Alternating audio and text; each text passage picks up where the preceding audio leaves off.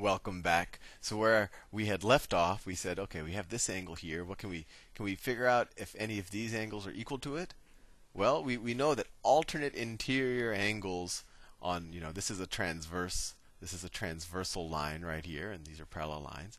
So we know alternate interior, so this is an interior, and its alternate interior is here. So we know that equals, they equal each other. I'm not going to draw it yet because sometimes if you forget alternate interior, you could just remember, well, corresponding angles equal each other. So you could say that that angle is also equal to this angle. And then you can use opposite angles again to kind of get back to the alternate interior. I'll show you. In math, the great thing about math is it, it's good for people who have trouble memorizing things. You have to just memorize a few things, and then everything else just kind of falls out of it. But anyway, so we figured out that this angle is the same as this angle, right? Because they're alternate interior angles. And this is its corresponding side. And then finally, what about this angle here? I'm going to draw a triple angle. One, two, three. What is that one equal to on this triangle? Well, uh, same reason, alternate interior angles of two parallel lines. And remember, the only reason we can kind of make this claim is because we've I told you at the beginning that these are that this line right here and this line right here are parallel, right? Otherwise you couldn't make this claim. But since they are alternate interior, we know that this is the same angle. All right. So we now have shown that these are similar triangles, and I, I, didn't have to do all three angles. I could have just done two, and that should have been good enough for you to know that they're similar, because if two are the same, then the third also has to be the same. And now let's see if we can use this information to figure out our ratios. So let's see. Um, let's let's color the sides the the same side as the angle, so we don't get confused. So this side is the orange side, right? This side is the blue, this side is red. Okay, so we have everything color coded. And it probably it might be confusing you, but but it, it's useful because as we'll see these triangles are actually kind of flipped. So let's see what we can do. So we know we need to figure out this orange side here. So this orange side here, let's call it x. So x x equals question mark. This orange side here corresponds to this side here, right? Because it's opposite this angle, which is equal to this angle. So they're opposite to um, the same angle. So that's how we know they correspond to each other. So we could say x over 6 is equal to. And now, what other sides do we know? Well, we know this side here. We know this 4 side. Let me do it in that color.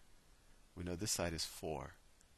And since we put x in the numerator on the left-hand side, well, and 4 is in the same triangle as this x we're trying to figure out, we'll put 4 in the numerator on the right-hand side. 4 over what? Well, what side corresponds to 4? What is opposite this, this, this angle right here? Well, it's this angle. Right? So 4, the corresponding side of this side is this side, is 5. And now we can solve x is equal, we just multiply both sides by 6. So you get 24 over 5. x is equal to 24 over 5. Not too bad.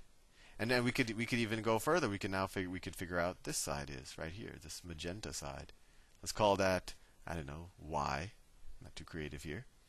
Well, y corresponds to this angle, so y corresponds to this 8 side, right? So we could do y over 8 is equal to, oh, we could do a bunch of things. We could say 4 over 5, or we could do 20. Let's do 4 over 5 because we could do 24 over 5 over 6. And that's kind of confusing. So we could also do that is equal over 4 over 5. Multiply both sides by 8, and you get y is equal to 8 times 4 is what? 32 32 over 5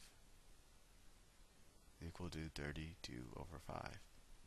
And the reason why I did this example is because I want to show you that it's that you can't just eyeball necessarily. Sometimes you can if you get good at it, but it's not always completely obvious which sides correspond to which sides. It might have been tempting to say that I don't know this side corresponds to this side, or that this side corresponds to this side. But you really have to pay attention to which side kind of matches up with which angles. So any side that matches up with a certain angle, that same angle in the other triangle whatever side is opposite that, that's its corresponding side. I use a lot of words, but hopefully I'm giving you you have a bit of an intuition. Let's do another one. First, let's take a triangle and, and prove to ourselves that it is that the two triangles are similar. So let's say let's see, I like these parallel lines. Let me do do two parallel lines again. And then this time around, let's see. I'm going to draw let me draw. There's a line. And then let's there we go. This is kind of a neat example. Well, First, I said these are parallel lines, so let me mark them as such. Parallel lines. So what we want to do is we want to prove that this triangle right here is similar to the bigger triangle, is similar to this triangle. So this is pretty interesting. They actually overlap, right?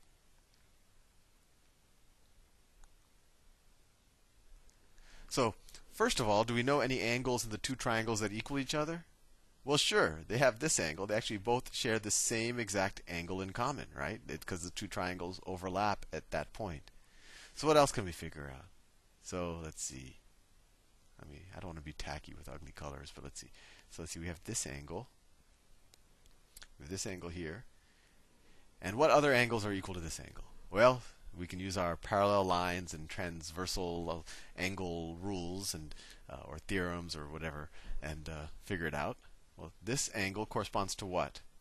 Well, it corresponds to this angle, so it's it's equivalent. And you got that from your parallel lines, right? So these two are the same. And then finally, if I have, let me pick a good color. If I have this angle, draw a triple angle here, same thing. This corresponding angle is going to be right here. So there, we know all of the three angles of this triangle are are are the same. So this is a similar triangle. And so if we knew if we knew that let's say we know that this side right here, I'll give you a little trick question. From here to here is 5. And from here to here is 7.